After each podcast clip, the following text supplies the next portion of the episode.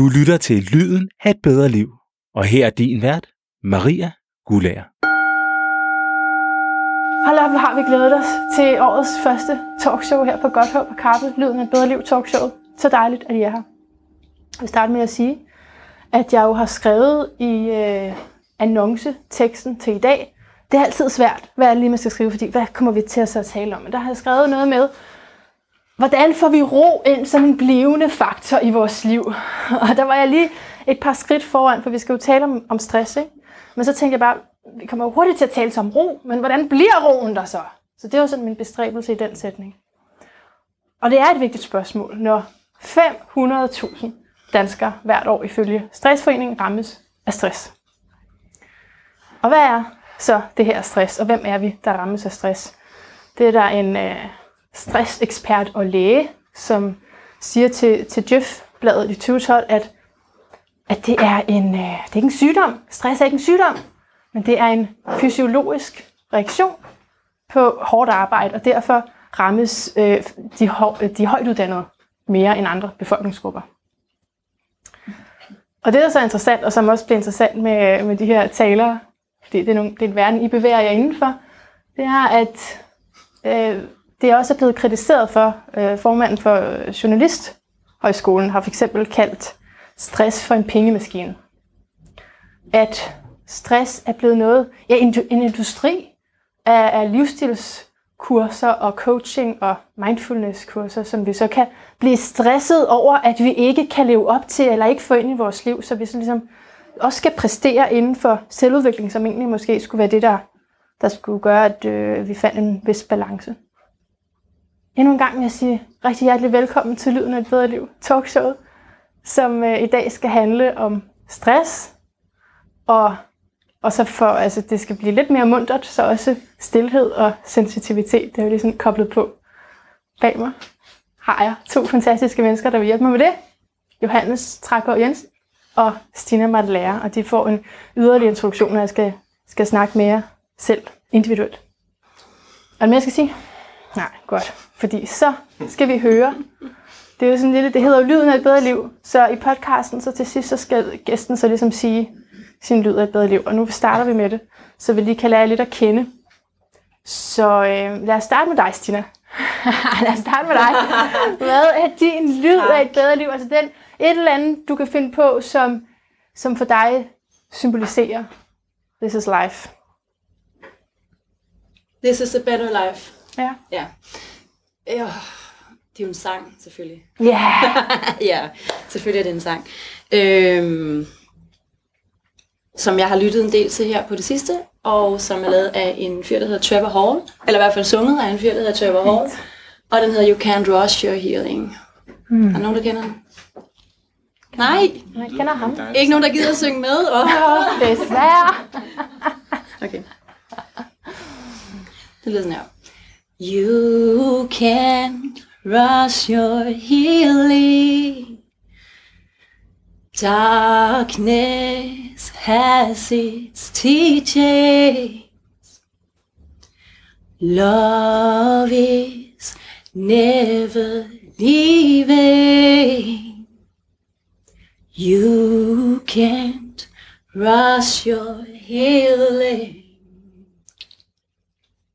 Mm. Wow. Mange tak for det.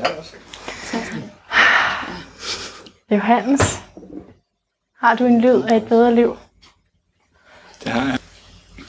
Men øhm, jeg har aldrig sagt den foran nogen før. Sådan, ikke sådan her på den her måde i hvert fald. Tør du i dag? Jeg tør godt. Øhm, jeg tør godt nu. Jeg ved ikke, om jeg tør lige om lidt, når jeg går i gang med lyden, men jeg prøver. Hvor lang tid har jeg? Tre sekunder på nu.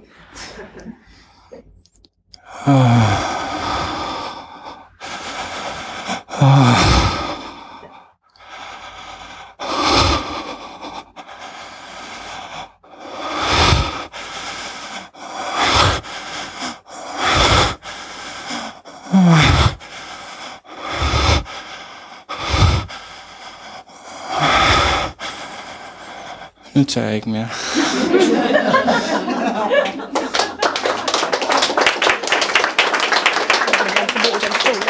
Jeg synes, du skifter derovre. Huh, godt. Ja, det er det. Smukke lyde begge to. Jeg vil starte med at tale med dig, Stina. Du er selvstændig, og du er freelancer.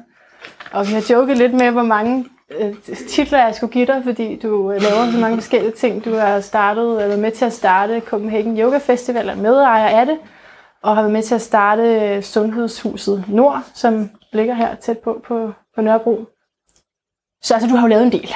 Så man, man forstår godt, øh, at du har været igennem en stressperiode. Det siger jeg som sådan en selvfølgelighed, fordi du har jo været med i øh, yoga-podcasten, der Lyden af et bedre liv hed det, og fortalt om det, mens du stod midt i det. Det var det, der var så fantastisk. Du har gået ned med stress, og så stod du frem lige der, og ikke først bagefter. Så det her med, når man ikke kan leve op til alt, eh, altså til ens arbejdsbyrde. Man siger jo, at, at den sådan generelle definition af stress er, når presset ikke matcher ens ressourcer, at man simpelthen ikke kan, kan klare det, man nu har sat sig for. Er, altså, er det beskrivende for det, du oplevede, da du gik ned med stress for lidt over et år siden? Ja, det er beskrivende for det, der sker, men, men det, er ikke, det er ikke fyldesgørende på nogen måde, fordi man kan sige pres, øh, altså vi begynder allerede at kategorisere tingene, ikke? og presse et eller andet, som kommer et eller andet sted fra. Øh, ressourcer, det er et eller andet, vi har. og vi har så og så mange, eller så og så få ressourcer. Ja, ja. Så, så, øh, så det er slet ikke hele billedet overhovedet, som jeg oplever det. Nej, for du, har, du har talt om, at der ikke er en bestemt faktor, som i dit liv gjorde dig stresset. Så når jeg sidder og siger, at du har også rigtig mange roller, og du har øh, været beskæftiget med mange ting, så det er ikke det, der er forklaringen på, hvorfor du gik ned med stress så hårdt, som du gjorde. Nej, jeg tror, altså jeg tror, hvis man kunne isolere den ene ting, som gjorde os stresset, hvis det var én faktor, så ville det også være nemt at eliminere den faktor. Okay? Men mindre det var selvfølgelig, altså et familiemedlem, som havde det sindssygt hårdt, og det øh, tog, hvad kan man sige, vores ressourcer ja, eller vores ja, kræfter, men, ja. men ting, som ligesom er, øh, som vi selv kan ændre på. Så, så jeg oplevede det meget, som om det var en kombination af alle mulige forskellige ting, som gjorde, at jeg lige pludselig var nede og bide i græsset. Øhm, og jeg så det, jeg, jeg så det komme, og det kom alligevel bag på mig. Ah, ja. ja. Så, kan, kan du lige kort rise op, hvad det var, der skete? Hvordan, Kort. hvordan går man ja. ned med stress? Hvordan, hvordan går man ned med stress? For det første vil jeg sige, det at gå ned med stress, det er også sådan et, et udtryk, jeg har utrolig svært ved, fordi gå ned, eller hvor fanden går man hen, ikke? Altså man, ja, ja. ja, man falder til jorden med et brag, og så går man et eller andet sted hen derfra. Men, men øh, det der skete, det var jo, at øh, som du så fint sagde, så har jeg rigtig mange kasketter på. Øh, jeg er også øh, yogalærer, og jeg ud, hvad hedder det, øh, arbejder med marketing og PR og kommunikation. Og er iværksætter, så har jeg været med til at starte en masse ting op, og synes, det er sindssygt sjovt. Øh, så har der været nogle ting, også privat, som har gjort, at jeg har været presset. Et øh, familieforhold, øh, vi er sådan en sammenbragt familie, så der har været en masse pres i forhold til at have bonusbørn, og mit eget barn, og dine og mine, og vores, mm. og deres, mm. og nogle andres, og alt det der. Så det er bygget op over lang tid. Jeg er sikker på, at det er nogle år. Øhm, igennem måske et halvt år før det skete, ja. det der så skete, der havde jeg rigtig svært ved at sove. Øhm, sov nogle nætter to-tre timer, og øh, jeg havde ondt øh, mange forskellige steder i min krop. Et klassisk symptomer, ikke? Meget, meget klassisk. Og jeg tror også, det var et klassisk forløb på en eller anden måde. Ikke? Altså, jeg kan i hvert fald genkende mig selv i mange historier, jeg hører. Det der med, så lige pludselig så skete det, og det farede lidt benene væk under, under, under mig i hvert fald. Ikke? Så, øh, så jeg mærker de her symptomer, og det tager til, og flere omkring mig siger det til mig, men jeg vælger ligesom ikke at lytte, og jeg vælger at, at køre videre, og stadig være drevet af, at øh, der er nogle ting, jeg skal, og det er vigtigt, og, og det her, det er bare noget, der skal overstås. Øhm, så i januar i 2017, må det være lidt år siden, der øh, fik et angstanfald en fredag eftermiddag. Jeg var alene med min dengang treårige. Øh, meget, meget ubehagelig situation. Var inde og få hjælp hos naboen, havde ambulance, der var ingenting, de kunne der måle. Der var sådan en fysisk reaktion. Der var en fysisk du, øh, reaktion, jeg blev simpelthen lagt ned. Stå op. Ja. Jeg havde, ikke, jeg havde ikke lyttet, jeg havde ikke respekteret min krop. Jeg havde lyttet, jeg kunne godt mærke det, jeg kunne godt mærke, der var noget galt, øhm, men jeg gjorde ikke noget. Eller, jeg holdt ikke op med at gøre det, jeg gjorde. Nej. Så, så, øh, så ja, jeg, jeg, røg, jeg røg på røven, for at sige det øh, Ja, ja, meget direkte. Ja, ja. Og så gik det faktisk op for mig, at jeg nogle måneder før også havde haft et angstanfald, hvor jeg øh, troede, jeg skulle dø, og var helt nede og ligge på gulvet. Der var jeg ikke alene, så der blev jeg hurtigt lige hjulpet ind i en seng og, og faldt i søvn. Ikke? Men også oven på sådan en...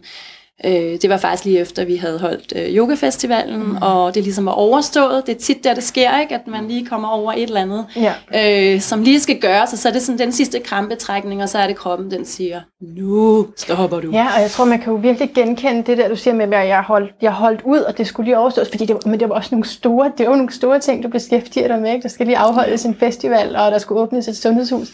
Altså, hvornår siger man lige, det kan jeg ikke være med til, ikke? Så, så det, er jo, det, det giver jo god nok mening. Men så blev du altså lagt ned af din krop, kan man sige sådan. Det var din krop, der valgte. af min krop, mm. eller hvad det nu var, der lagde mig ned. Ja. Altså, jeg tror jo også på, at vi er støttet af alt muligt andet, Ja. øh, og større end os selv, så et eller andet, der, der ligesom intervenerede Ja. og sagde, hey, nu skal du lige vågne op. Ja. Ja. Og jeg havde jo haft øh, forskellige vejledere, jeg har jo gået til øh, kropsterapeuter og fik akupunktur, jeg ved ikke, hvor lang tid, fordi nu skulle en- den en der stress... vejleder? Jamen det havde jeg også. Jeg havde mange vejledere, og Ja. jeg, havde, jeg, jeg er i et sundhedshus, hvor Ja. vi har rigtig mange behandlere, og især akupunktur fik jeg meget af, fordi som hun sagde, nu kan vi lige lægge den der stress lidt ned. Vi lægger den lige lidt ned. Ja. og det er jo så sjovt at tænke på i dag, ikke? fordi det var jo i bedste mening, men jeg havde det, den der stress skulle overhovedet ikke lægges ned, eller den skulle lægge mig ned, for jeg fangede det. før der skete noget. Så Ja. du, ser det, du beskriver det faktisk, som om det var en meget god ting, at det skete. Altså, fordi det blev dit ultimative øh, turnaround. Jamen altså, i dag synes jeg, det er godt. Ja, Ja. Jeg ønsker, ikke for nogen, godt, jeg ønsker men- ikke for nogen, de skal nej, gå det nej. igennem, fordi det er benhårdt, men, men, men i dag kan, altså endelig kan jeg sige det godt, ikke? Ja. Det kunne jeg ikke altså, de første 6-8 måneder måske. Øh, ingenting, altså, jeg kunne ingenting godt se i det. og, og, så, og så du er netop i det miljø, som jo egentlig skal altså, hjælpe os andre, ikke? Så, øh, så det her med, at du så stod frem der sidste år, det var simpelthen så stærkt. Mm. Fordi du må også have følt en vis øh, tvivl på dig selv, eller altså, ja, en, en skamfølelse, ikke?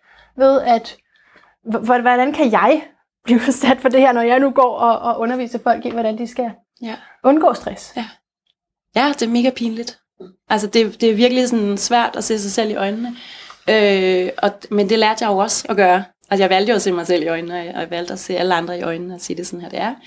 Øh, og det Så var det min, hjalp dig at stå frem. Ja, helt klart. Det var en kæmpe del af min, min egen altså, proces med at hele og komme på benene igen. Det der ved bare at stå 100% ved mig selv og være helt udløs. Ja. Og sige, okay, nu ligger jeg her og ja. kigger op i loftet. Ja. Men, men det bliver jeg ikke ved med at gøre. Altså det, der var alligevel en eller anden tro på, det, det, det skal nok på et eller andet tidspunkt, så ændre det sig.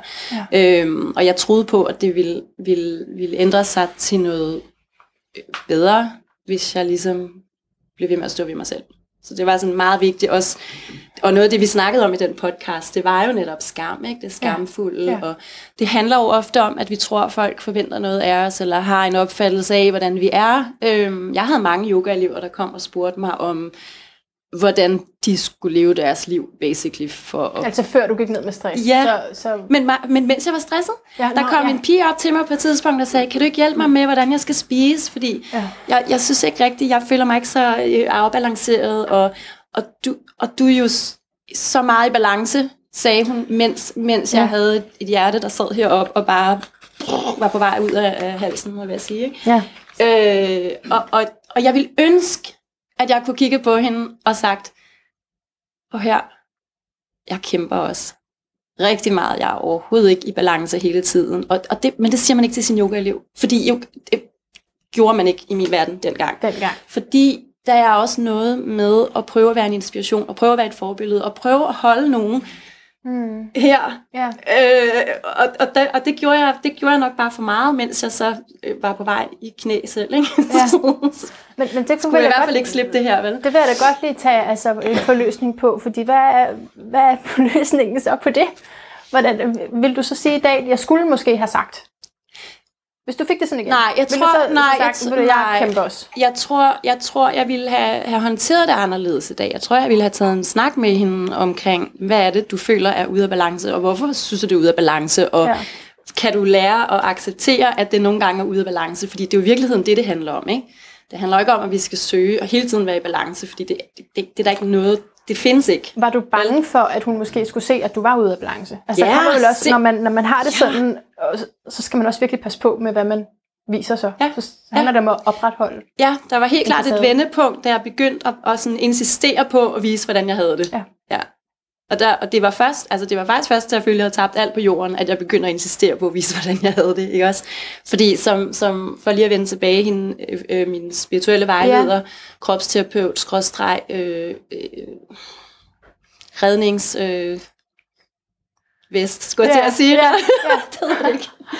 Øhm, hun intervenerede, ikke? fordi hun så jo, at, at, at jeg var miserable, og hun kunne, ja. hun, kunne, hun kunne bare mærke, at alt omkring min energi var bare fuldstændig ude af balance. Ikke? Så hun tog jo fat i mig, og vi havde en lang, lang, lang samtale, tre timer. Og Så hun kom simpelthen og sagde til Hun dig, jeg kom- kan se, det der, det er stresssymptomer. ja, hun tog simpelthen fat i kraven noget. på Ja, mig. ja. Jeg kendte hende ikke særlig godt på det tidspunkt, og sagde, prøv at høre, nu laver vi en session.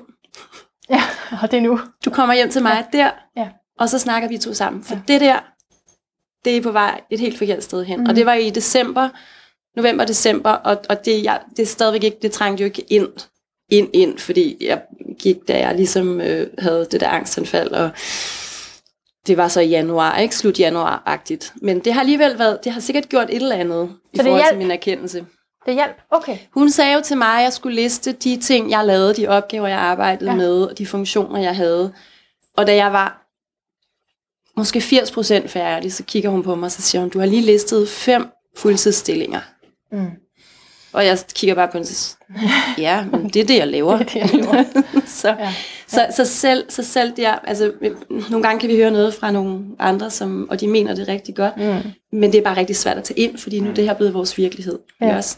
Og det er vores identitet, og det er vores, åh, hvad, hvad er jeg uden Hvor det? stopper man altså, Ja. ikke? Har du ikke så lukket nogle af de der projekter ned? Det Nej, det er jo det. Det bliver så vigtigt, ikke? Ja. Og det, der sker under stress med hjernen, for mig, der, jeg, jeg kan bedst beskrive det som, at hjernen den skrumper. Ja. Og vi går på det der øh, reptil-mode, hvor, Ja. hvor det bliver overlevelse, det bliver... Altså, alle for mig var pludselig fjender. Øh, og sådan er jeg ikke normalt. Sådan har, jeg har det ikke sådan med mennesker, at jeg tænker det værste om dem. Det har jeg aldrig nogensinde gjort, men jeg har prøvet at beskytte mig selv. Og alt var lige pludselig farligt, og Hvordan? alle ville tage noget fra mig. Okay, ja. Nej, altså sådan, hvis de ville have din tid. Det var det ikke, men det var det inde, Ja, i min lille, ja, lille bitte øh, skrumpede hjerne. Ja. Men var det sådan, hvis de sådan, ville have et stykke af dig? Så skulle Det var, du ligesom- ja, det var ligesom om, sådan, eller hvis jeg gav en opgave fra mig, så, så, øh, så, så, så var det ligesom om, sådan, når, men, så var det ikke min. Altså det, var, ah, det, var, det var også noget right. med at have Ja. noget magt, eller have ja. noget at skulle have sagt, eller Ja. whatever. Så det var ikke så nemt det, Det- der med at udlicitere noget af det. Det var simpelthen Nej. så svært for mig Ja. at give slip, ikke? Ja. Jeg havde bygget Ja. så meget af mig selv op omkring, at åh, det her kan jeg. Prøv lige at se, hvor god jeg er til det, og prøv lige at se. Og samtidig, hvis det var det, jeg 100% troede på, så tror jeg heller ikke, jeg var blevet stresset. ja, Og, og i dag underviser du så andre i stresshåndtering. Blandt andet. Det er noget af det, du øh, har nogle, noget yoga mod stress. Hvad ved du så i dag, som andre, der ikke selv har været igennem et, et stressforløb på den måde? Jeg har, jeg har ikke decideret forløb mod stress, fordi der, jeg er simpelthen så øhm, ydmyg i forhold til den der opgave, det er at, at gå ud og fortælle mennesker, hvad de skal gøre for at løse et eller andet problem. Det, er, det falder mig ikke nemt, fordi jeg synes ikke, det er, det er ikke min, altså, det, ultimativt er det ikke min opgave, men, Ja. jeg, men jeg forsøger at facilitere på en måde, når jeg underviser, og det er så yoga primært, eller det er yoga, Det er yoga. ja, i forskellige, i forskellige former og sammenhæng. ja. Men, men at facilitere et rum, hvor, hvor, hvor folk bliver mødt. Ikke? Og det er det, jeg tror at, er det vigtigste. Altså det her med at føle, at sådan, nej, jeg er ikke forkert. Jeg må have det lige præcis, som jeg har det. Det er okay. Øh, folk løber ikke skrigende væk, øh, hvis, jeg, hvis jeg fortæller, hvordan jeg har det. Alt sådan noget. Ikke? Det er ligesom det, der binder det sammen for mig. Så har jeg lavet en programserie til en online øh, platform, Ja. som også er yoga, men, men yoga mod, mod stress, eller yoga for stressramte. Mm. Ja. Så, så, så du kan sige, jo, jeg har brugt det, men, men jeg tror, faren ved at, at gå ind i den her tankegang om, at Bare gør det her. Og ja, og alt at sige godt. sådan, at jeg har været der, Ja. jeg ved, hvordan det er, nu skal jeg fortælle dig, hvordan du slipper ud af det. Ikke? Ja. Den er farlig, Ja. Man kan sige, uanset hvad, så, så, så vi ved aldrig, hvordan noget er, før vi selv har været der. Men vi ved heller aldrig, hvordan noget er, for, vi ved ikke, hvordan noget er for en anden, Kan du følge selvom det vi med, har været der. kan du følge det med, at det er blevet lidt en pengemaskine også? At der, at, at der er et miljø, Ja. der lukrerer på, at vi har så travlt, at vi har brug for. Ja, det, er- det er, ja, Mm. det kan jeg da godt. Mm. Det kan jeg da godt. Men det vender jo tilbage, altså til os selv. Bare sådan, hey, hvis jeg tager ansvar, i stedet for at gå ud og finde nogle andre, der kan tage ansvar, eller kan bære mig, eller kan, det, det, det, det peger jo hele tiden tilbage på os selv, ikke? At, at sige, jamen okay, hvordan arbejder jeg med de, de kort, jeg har fået i det her liv? Øhm, og jeg har, jeg har stadigvæk ikke svaret. Jeg er stadigvæk i en helt vild proces med at, at øve mig, og, og blive mere og mere hudløs, og mere og mere autentisk, og det er sindssygt svært. Det er der sikkert mange af jer, der kan ikke genkende til, at, at vi snakker om at skrælle lag af, men de der lag, de kommer også hurtigt på igen, når vi føler os truet på vores øh, eksistens, ikke? eller er bange for at miste kærlighed, eller Men- men, bange du- for hvad som helst. Du er så sådan øh, rent formelt i hvert fald, øh, og du er, du er raskmeldt igen. Og blev Ja. det øh, for nogle måneder siden, ikke? Jo, jeg var fuldtids, fuldtidssygemeldt. det er Ja, fedt. ja, ja, ja. Det er et fuldtidsjob at være. I tre måneder. Ja, Ja. det var det. Fuldtidsjob og ligge i min seng og kigge ja. op i loftet Ja. og alt det der. Ja.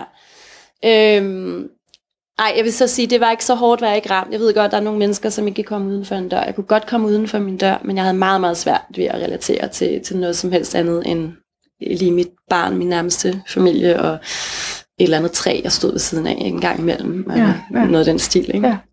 Så, og så var jeg som selvstændig, så er vi sådan et meget fint system faktisk, hvor man kan sådan blive indsluset gradvist. Ikke? Så begyndte jeg at arbejde 25 procent, og jeg blev ved med at kalde det, nu er jeg 25 procent raskmeldt, Mm. og øh, systemet blev ved med at kalde det, du er 75 procent uarbejdsdygtig. Er det sådan? Og jeg holdt fast, jeg blev ved hver gang jeg snakkede med dem, så siger jeg, jamen jeg er jo 25 procent raskmeldt. Nej. Hurra! Er det, altså, er det sagsbehandlere, der siger sådan? Altså, eller hvem? Det er den måde, vi taler. Det er bare den måde, Er det vi, vi taler. Det, det er, ja, det er fokus, ikke? Fokus er jo bare på sådan, uh, det skal vi have elimineret det der, ikke? Nå, ja. Ja, hvor jeg var all in for at fejre alt, hvad der ligesom var at ja, fejre. Ikke? ja. Nå, så går man på 50 procent, og så på et eller andet tidspunkt, og det var så 29. december Ja, sidste år. ja. Ja, sidste år. ja, ja, ja. Ja. Er du så nu altså ekstra sensitiv, fordi du har været igennem det her? Er du opmærksom på, fordi der må være noget med nogle grænser, det er også det, jeg sidder og tænker, når du fortæller sådan procentvis, hvordan du er gået op, så må det også være sådan en, en øvelse i at sige, øh, nu skal jeg ikke tage for meget, jeg har kun 50 procent, ikke? Ja. Øh, Altså, så hele tiden øh, holde dig selv lidt i ave med, Ja. med ikke at lave for meget. Helt sikkert. Jeg, jeg, jeg, Så nu nu spørger du, om jeg er særligt sensitiv eller hvad. skal, altså, skal Ja, du passe lidt mere på dig selv. Jeg, nej, jeg tror ikke, jeg skal passe mere på mig selv nu. Jeg tror, der hvor jeg skal, jeg skal øve mig stadigvæk, det er, jeg skal ikke give ligesom stress øh, øh, skylden, når jeg siger nej tak til noget, eller når jeg altså, siger fra. Ikke? Fordi det, har, det blev sådan på et tidspunkt, at om fordi jeg har været ramt af stress, så må jeg gerne sige nej til det her, fordi så har jeg en forklaring. Selvom jeg ikke behøver at bruge den forklaring, så har jeg en forklaring. Ja. Så er det ikke bare mig, der ikke kan holde til det. Nej. Og den, og den sidder meget, meget dybt i mig, og det, øh, det tror jeg også er, er en ting, som sidder dybt i rigtig mange mennesker, at der er det der, vi skal leve op til, ikke? for at vende tilbage igen til, hvor vi startede. Ja. Ja. Der er et eller andet, vi føler, vi skal leve op til, Ja. ja. og i virkeligheden kommer meget af det fra os selv. Ikke? Så, så jeg begyndte at slippe den der med, det er også fordi, ellers altså, bliver jeg nok altså, stresset når, når du igen. bliver inviteret til noget, og du siger nej, så behøver du ikke forklare det længere. Er det sådan, jeg skal forstå det? Og det er mere, når jeg bliver bedt om at gøre Ja, det. okay. 6 og 10 Ja. nej til invitationer. nej. Fest er fint, men arbejde. Ja. Det er der, du skal sætte dine grænser. Ja. Jeg satte også mine grænser ved socialt samvær og ved fester, fordi jeg fandt hurtigt ud af, at det også var en del af en flugt for mig, det der med sådan, "Nå, men så kan jeg også bare mødes med alle mine veninder og drikke glas vin og drikke en kop kaffe. Ah. Altså, men det Ah. handler jo i virkeligheden om også at være alene med sig selv og mærke, hvad er det egentlig, der foregår. Åh, Hvorfor er det, jeg, ja. hvorfor er det, jeg er kommet her ja. hen, hvor jeg er lige nu? Hvad er Ja. det, der, der er min virkelighed? ja. Øhm, Så altså, så når jeg siger sensitivitet, så tænker du, nå ja, det, det er jeg sådan set ikke. Jeg er ikke mere sensitiv. Jeg tænker i hvert fald, at sensitivitet overhovedet ikke er dårligt. Og jeg tænker, at nogle gange, så bliver, bliver der sådan talt om særligt sensitiv, som om det er en diagnose, eller som om det er sådan en, ej, det er også bare svært at dele med, fordi de reagerer helt vildt på alt muligt. Ikke? Og jeg kan godt se, at sådan i vores verden, det her med, at vi har et lidt, jeg, jeg vil sige maskinelt syn på, hvordan mennesker skal fungere i fællesskaber og på arbejdspladser, hvor jeg sådan tænker, hey, væ- at have et sanseapparat, som måske er lidt, mm, nu skal jeg passe på, hvad jeg siger, ikke? Men, men mere udviklet, eller at man er i stand til faktisk at opfange energier fra mennesker, man er sammen med, og har noget mere empati, og kan leve sig ind i, hvad der foregår derovre. Mm. Jeg ser det bare som en sindssygt positiv ting, og en sindssygt vigtig, vigtig ting. Det er en Og jeg ville ønske, at jeg turde stille mig ud og sige, jeg er vildt sensitiv, og jeg er så stolt af det, og jeg er så glad for det. Men igen, Det er lige ved, hvordan vi forstår ordet sensitiv. det er jo, altså, hvordan du, du at forstår. Ja, fordi Ja. ja. der er mange, der oplever det som svagt, eller Ja. ja. som... Eller i hvert fald folk, nu ved jeg ikke, om der er nogen af jer her, der opfatter jer selv som særligt sensitiv. Jeg tror det. Ja, I behøver ikke at række hånden op eller noget, men, men, jeg, men jeg tror bare rigtig mange føler, at det er svagt. Ja. Eller det er, åh, oh, jeg kan næsten, altså som det, Det er der fordi, sådan det lille noget, jeg ikke kan klare. løv, der står og blafrer helt vildt i vinden, og ikke, ikke kan finde ud af at gro nogen steder hen, fordi det hele er så voldsomt, ikke? Ja. Øhm, hvor, hvor jeg tænker, jamen, hvad fanden er det, vi gerne vil lære vores børn? Altså, er det, er det at bare være robotter, og være sådan, bum, bum, bum, den der? Ja. Eller, eller er det at være empatiske, indlevende, medfølende, og, og ture sige, det her, det, det er for meget for mig, jeg er overvældet, jeg kan ikke, det, kan jeg ikke, det kan jeg ikke lige forholde mig til lige nu. Nej, og det er jo så går jeg det lige op der- og lægger mig, eller nu går jeg lige en tur i skoven, eller... Ja, det kan du så gøre i weekenderne. Eller Det kan man gøre i weekenderne, fire, ikke? Altså, ja, ja, mener, lige når man er på arbejde. Men så, der er man jo smadret, ikke? Altså, så bare det der med at tage i skoven. Altså, og, og, og, Nej, men jeg tænker bare på, hvordan man, tog, så, toget, eller... hvordan man så får det ind i altså, sin hverdag, når man altså, skal, ligesom skal passe sit job. Altså, ja, det, det, det er jo svært at sige. Ja. Jeg, jeg, altså, så er man næsten nødt til at have en diagnose, ja. ikke? Som årsag. Jeg, jeg, Men, men jeg vil stadig sige, jeg vil stadig våge at påstå, når man skal passe sit job, det er noget, vi skaber. Ikke? Det er noget, vi skaber, det er noget, samfundet skaber. Så øh, jeg, var, jeg var vred på samfundet lige i starten, da jeg var blevet Ja, stresset, ja. eller gået ned med stress, eller hvad vi skal kalde det. Fordi jeg tænkte, det kan ikke være rigtigt. Jeg har skabt det her. Jeg har skabt den her maskine, og den ødelægger mennesker hele tiden. Jeg var vred, mm. indtil jeg sådan indså, at hov, det er jo mig og dig og os og os alle. Altså, vi er jo samfundet. Det er jo ikke, det er jo ikke samfundet, er jo ikke her. Og så sidder vi her. Nej, Så, så det skal jo også på en eller anden måde komme indenfra. Og der er det, jeg tænker, at sådan en ting som fællesskab og tale, altså netop at tale om tingene og fortælle, sådan her har jeg det lige nu. Det er så vigtigt. Og det, der skete for mig, da jeg ligesom, når jeg fortalte, og det var altså den allerførste uge, det var lige efter, jeg var blevet sygemeldt, og det var, altså, alt hang uden på tøjet, og jeg græd hele tiden, og jeg skulle stadig ned og hente mit barn i børnehave, og mødte forældre, der spurgte, hvordan det gik, og så valgte jeg jo bare at sige, hvordan det gik. Så sådan, jeg er lige blevet sygemeldt med stress, det er vildt hårdt, jeg aner ikke, hvad jeg skal gøre, jeg har det helvede til. Og, og så blive mødt i det, Mm. Mm. fra, fra at tage skridtet og sige, okay, nu siger jeg det. Nu siger det, som det er. Og Ja. ja. så håber jeg bare det bedste, og er parat til at ligesom, du ved, øh, pakke mig helt væk igen, hvis det, hvis det viser sig, at, at det er der slet ikke nogen, der kan acceptere eller rumme. Men det var slet ikke det, der skete. Altså, jeg tror, at to ud af tre, jeg snakkede med, de, gen, de genkendte det. Fra enten dem selv, eller fra folk omkring dem, og tænkte bare, what? Det er bare ikke rigtigt, det her. du fandt ud af, hvor mange omkring dig, der også havde, havde oplevet folk i min stress. helt nære sådan, Ja. ja. omgangskreds, Ja. ja. var bare tænkt, hvorfor har I ikke sagt det? Ja. Altså, hvorfor går jeg og gemmer det, når det er så vigtigt for så mange mennesker at vide, at så mange mennesker har det sådan her? Fordi det er jo den eneste måde, vi kan, vi kan ændre tingene. Og det er jo kun der, at- skam kan komme ind. Det er faktisk kun der, ikke? når vi ikke har hørt, at øh, det der, det har, sådan har alle de andre også. Det er, når, når jeg føler, at det er kun mig, der ikke kan leve op til tingene. Ja, nogle gange er det, ikke? Mm. Og, og, og der tænker jeg bare, at vi kan i hvert fald gøre hinanden en tjeneste, og os selv en tjeneste ved at snakke, og, og, og være, altså, ja, insistere på at, at få ærlighed. Ja. Ikke? Jo, Ikke for, altså det er jo også nogle gange det, der sker, så er vi, så vi, så vi ærlige på den der måde, hvor sådan, vi bare gerne vil have noget øh, medfølelse, eller noget medlidenhed, eller noget, øh, eller også er vi sådan, sådan lidt falsk ærlige, fordi uh, nu skal vi også være autentiske alle sammen, og vi skal også, men, men, men det er jo heller ikke det, vel? Og det, er noget, det, det kan jeg så sige, for der har jeg selv været, ikke? Sådan, og jeg skal også være super autentisk, og jeg skal også lære folk at være super autentiske, men, men det er jo ikke noget, vi, altså, det er vi jo.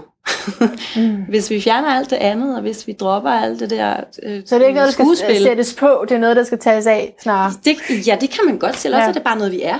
Ja.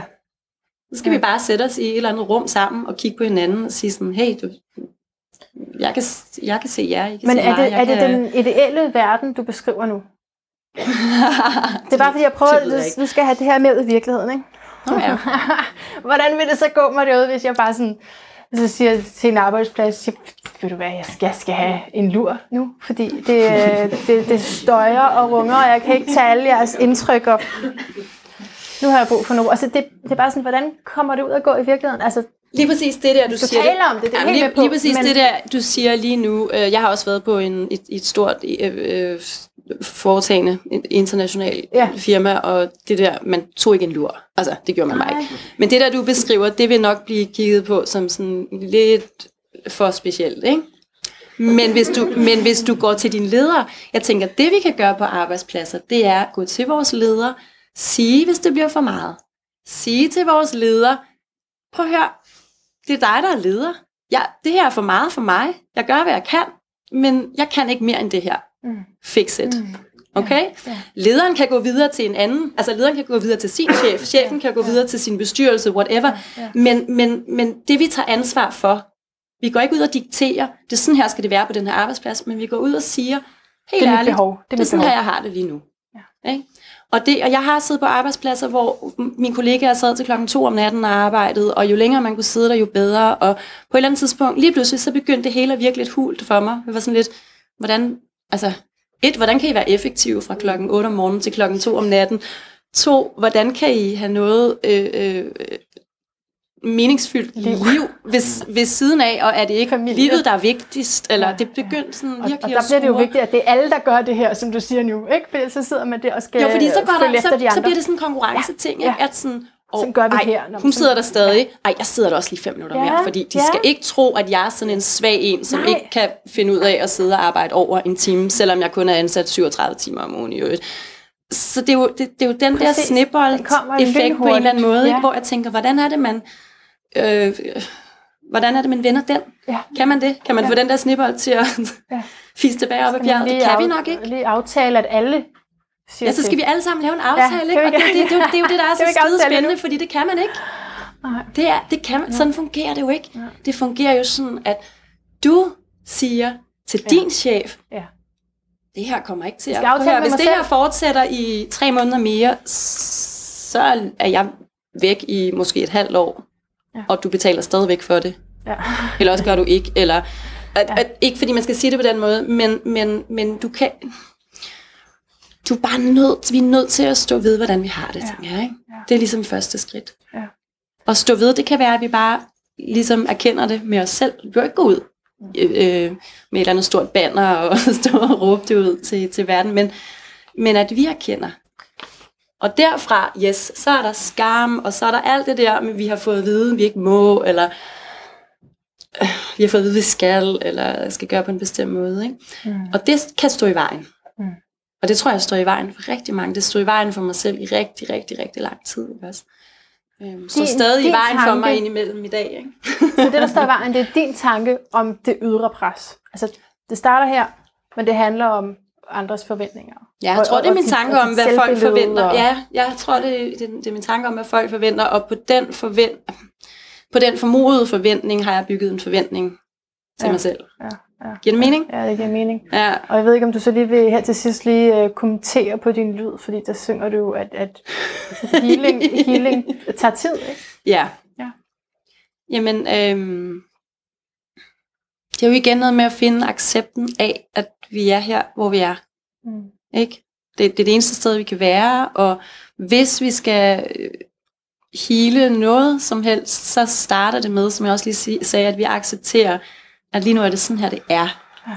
Så hvis vi bare skubber og skubber og skubber, så er der ikke noget, altså stå der og hamre ind i en mur, ikke også? Den der mur, den flytter sig jo ikke, vel? Så nogle gange, hvis vi lige stopper op. Og så, og så, så er en anden vigtig, en vigtig sæt, der er jo tre vigtige sætninger, ikke? Der er jo det her med, at man ikke kan, kan rushe sin healing, og så er der jo det her med, darkness has its teachings. Mm. Så vi skal måske ikke være så bange for at være der, hvor det gør ondt, og vi skal ah. heller ikke være så bange ah. for at fortælle om det til andre, fordi vi kender det alle sammen. Ikke? På en eller anden måde, så har vi jo alle sammen været, altså sådan er det jo at være, at være i live. Ikke? På alle mulige forskellige Og så er der jo, øh, og så er der jo det sidste, som er love is never leaving, og, og i bund og grund, så Ja. Nu kommer jeg til at tænke på skam, ikke? Men, men alt er love. Mm. Altså skam, ikke skam, men skam, den norske serie. Nå, okay, skam. det skulle du lige specificere. altså ikke den, den anden. Alt er love, og alt er jo, alt er jo bygget på kærlighed, ikke? Ja, altså, altså ja. vi, vi, kommer jo, vi kommer jo fra et sted, der er kærlighed. Vi, altså, øh, prøv lige kig, kig lige på alt det her. Kig lige på alt det her, ikke? Ja. ja. Så love is never leaving, og det er jo en del af det, som, som, som kan måske holde os fast i, og, og, og ville måske ikke tilbage til, hvor vi kom fra, men måske et, et, et sted hen, som, som støtter os bedre i at være, at være dem, vi er. Tak, Stine. Mm.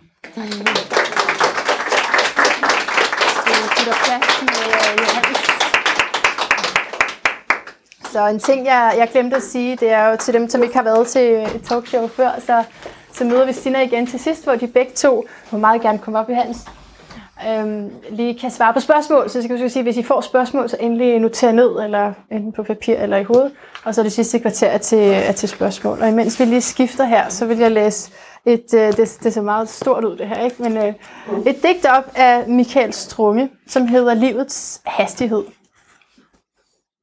Knuser uret med mine tanker. Jeg lever kun med livets hastighed. Skifter hurtigt til ny forklædning. Jeg behøver forandringer med livets hastighed. Danner kontrast, behøver ingen kamuflage. Død og træt af, ikke at være mig selv. Skifter farve, anarkistisk kameleon. Kaster masken, ændrer leveform. Mit sind gror ud af mit hoved. Skiftede sind, efter at have været død. Endelig, det lader til, at jeg ved nu, at jeg ikke har et uforgængeligt selv. Hvem ved, ved, hvad ens selv er lig. Jeg er ligeglad, skaber selv mit selv. Skifter fart, jeg har brug for fartskift. Jeg ændrer mit liv, før det ændrer mig. En lille, sådan en lille breaker. Jeg vil sige velkommen til dig, Johannes Trækker hjem. Tak. Tak fordi du vil øh, tale med os i dag om øh, også stress. Mm-hmm. Og måske nogle andre dimensioner af det. Du er foredragsholder som minimum, og øh, måske vi, du kan komme mere ind på, hvad det er, du laver undervejs i den her samtale. Mm-hmm. Men din historie er jo, som I muligvis har læst i uh, Facebook-begivenheden, at du uh, satte dit job op for nogle år siden, og flyttede ud i en, du griner på det der, du ved, jeg har svært ved at sige det, en mongolsk yard, jord. jord. Så det er ikke et træhus, som jeg har skrevet, men øh, en mongolsk jord, som er øh, teltlignende bygning. Øh, som jo ikke er en bygning, men mm-hmm. et telt. Svar til et cirkustelt på en måde. Ja, så langt væk fra det hele, for at blive stille. Så det er jo en voldsom reaktion. Man har jo hørt om det, før der rykker op og tager til Sverige, når de har, har haft sådan en stress øh, eller hektisk liv. Hvorfor havde du brug for at gå så langt Hvorfor, hvorfor ikke bare sige op, for eksempel, og finde noget andet at lave? Øhm, først og fremmest vil jeg lige sige tak til Stina. Øh, var, var det bare spændende at høre det, du sagde, og hvor, hvor, ja, var du klog og velformuleret ja, og sådan noget. Ja, det er hørt. og så kommer Michael Strunge, og så, så tænker jeg, shit, hvad skal jeg sige? altså, jeg, jeg læste Michael Strunge, øh, da jeg var teenager, og ja. øh, jeg, gid, jeg havde forstået det, han skriver der. Øh, altså, fordi, Forstår wow, du nu? Ja, nu synes jeg, jeg forstår det. Det kan være, jeg forstår det bedre om 20 år, men, men nu har jeg i hvert fald en helt anden forståelse, end jeg havde af Strunge, da jeg læste ja. ham som teenager. Ja. Ja. Det er jo meget han er meget præcis i, i forhold til, hvordan jeg oplever livet, i den måde, han beskriver det på der. Øhm, så, så hvad var det, der skete, øh, som gjorde, at jeg tog sådan et drastisk valg? Præcis. Det var, at jeg hørte noget, som jeg havde... Kender I det, når man hører noget, man har hørt masser af gange før? Man har læst i Anders Sandblad som syvårig, man har stødt på det i Bibelen, man har set det alle mulige steder, men lige pludselig, så hører man det på en anden måde, end, øh, end, end man har hørt det før. Sådan var det for mig. Jeg, jeg fik noget at vide af en person, som jeg stolede på, og som var en autoritet i mit liv. Og så lyttede jeg fra et dybere sted i mig, end jeg nogensinde havde gjort før. Det vil sige, det kender jeg rigtig, rigtig godt. Mm-hmm. I, for, i forskellige øh, livssammenhænge. Helt sikkert. Det, der, det, vidste, det vidste jeg jo egentlig godt, men på en eller anden måde, så var det på det tidspunkt, jeg så valgte at, at gå med det. Mhm. Hvad, hvad, hvad var det, der gjorde, at... Hvad, hvad, var det- hvad var det, du manglede i din, i din hverdag, som gjorde, at du kunne høre det der lige pludselig? Det er jo et trick question, fordi jeg mangler jo ikke noget. Jeg mangler aldrig noget. Så, men, men det, der var, det, der var situationen, det var, at det inspirerede mig dybt. Da han sagde det, så, kunne jeg, så var det som om, at jeg levede op. Han, han, altså, det, var, det var en, der sagde til mig, øh, ja, han sagde flere ting. Blandt andet, blandt andet så sagde han, Guds vilje ske. Det sagde han, han sagde det ikke sådan. Han, han var ikke kristen. Han sagde det ikke med kristne ord. Men jeg er præstesøn, så jeg genkendte det som Guds vilje ske. Men Inshallah øh, jamen, det ligger i alle, det ligger i alle de store religioner, at der er en, der er en vilje, der virker. Lad os måske komme tilbage til det, men, Ja. men, men det virkede så stærkt ind i mit system, da han fortalte mig de her ting, at da han så sagde, der er kun én ting, der er vigtigt at gøre, og det er at lytte efter, hvad dit hjerte siger, og så følg dit hjerte. På grund af, at han havde sagt nogle andre ting, og det resonerede så stærkt ind i mig, og det havde så stor effekt. Jeg, jeg, jeg, har, jeg holdt op med at grine, da jeg var 8 år gammel. Du holdt op med at grine? Ja, jeg kan huske, da jeg holdt op med at grine. Det var min bror, han kildede mig, og jeg lå og, øh, og tænkte, jeg kan ikke holde det her ud. Jeg bliver nødt til at, jeg, jeg bliver nødt til at holde op med at grine. Ja. Og så holdt jeg op med at grine, og så har jeg faktisk ikke grinet siden.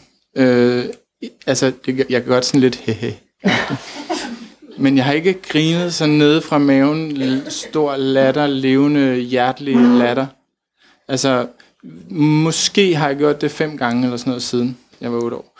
Virkelig, virkelig sjældent. Og i situationer, hvor jeg fuldstændig har sluppet selvkontrollen, øh, så kan der godt komme noget latter. Hvad er det udtryk for, når man som otteårig lukker ned for sin latter på den måde? Hvad er det udtryk for? Det har jeg ikke svaret på. Men den aften, hvor jeg mødte ham her, der grinede jeg hele aftenen. Ah. Så da han sagde, øh, du, skal, du skal følge dit hjerte. Det er det eneste, der betyder noget. Du skal følge dit hjerte. Så besluttede jeg mig for, at han har ret. Jeg besluttede mig for. Noget i mig besluttede sig for, det er det, det, du gør. Det her med at grine, det er noget med, at, det, er, det er noget med frihed, ikke? At blive befriet og give sig selv lov. Er det ikke det? Bliver du befriet der? Det med at grine, det ved jeg ikke noget om. Det må I fortælle mig om. Hvad er det? Øh, altså, øh, Ja, hvad er det for noget? Ja, ja. Øhm, så det, det, ja, der, der var et kæmpe slip. I den aften, der var der et kæmpe slip, og, og det, ja. det føltes slip, rigtig rart ja. i maven, og jeg grinede, og jeg vidste ikke, hvad jeg grinede af, for det var ikke, fordi han var en komiker. Han var en spirituel, spirituel lærer, han var ret tør, og han sad og sagde sådan nogle ret tørre ting, og folk kiggede over på mig en gang imellem og tænkte, "Hvad- hvorfor sidder han og griner hele tiden? Men han vidste godt, hvad, altså han, han, han kunne godt ligesom se, at der var hul igennem, ikke? Ja, ja. Øhm, så, så i hvert fald, det, hvad, hvad, hvad kommer først, det ved jeg ikke, men, men i hvert fald havde, havde det sådan en effekt ind i mit liv, at jeg lyttede til den her situation, og så begyndte jeg at gøre, hvad der føltes rigtigt. Og når jeg siger føltes rigtigt, så har det ikke noget med tanker at gøre. Fordi jeg havde styret hele mit liv med mine tanker, indtil den dag. Og det her, det er to og et halvt år siden. Og jeg har ikke, jeg har ikke taget en beslutning siden. Det var den sidste beslutning, jeg tog. Det lyder lidt mærkeligt. Men vi er oplært, vi er trænet i at tage beslutninger med hovedet. Og det betyder, at vi skal tage beslutninger hele tiden i en uendelighed. Og vi fortryder hele tiden de beslutninger, var det den rigtige, og, og total stress. Og, og der er masser af psykologiforskning, der peger på, hvor meget vi hader beslutninger, og særligt hvis vi kan tage dem om, så hader vi dem virkelig. Hvis de, hvis de en gang for alle er taget, så okay, så, så kommer jeg igennem. Men, men hvad hedder det? Vi, vi, vi lever livet i at tro, at vi skal tage en masse beslutninger hele tiden. Og det stresser os max, Ja. ja. op, apropos temaet. Ja. Jeg, jeg holdt op den dag med at tage beslutninger med mit hoved. Og så lytter jeg. Jeg lytter til, hvad det er, øh, der er rigtigt at gøre. Hvis ikke jeg får noget svar, så venter jeg til Men at få et vil du svar. kunne have det job, som du havde dengang, med den livsindstilling? Det troede jeg jo. Jeg gik til min chef og sagde, øh, nu skal du høre, øh, jeg, ved det, jeg er begyndt kun at gøre, hvad jeg har lyst til. og så kiggede han bare på mig Det sådan, klappede han ikke af. Det klappede han ikke af. Det ville jeg have gjort. jeg kan slet ikke rumme det der, Johannes.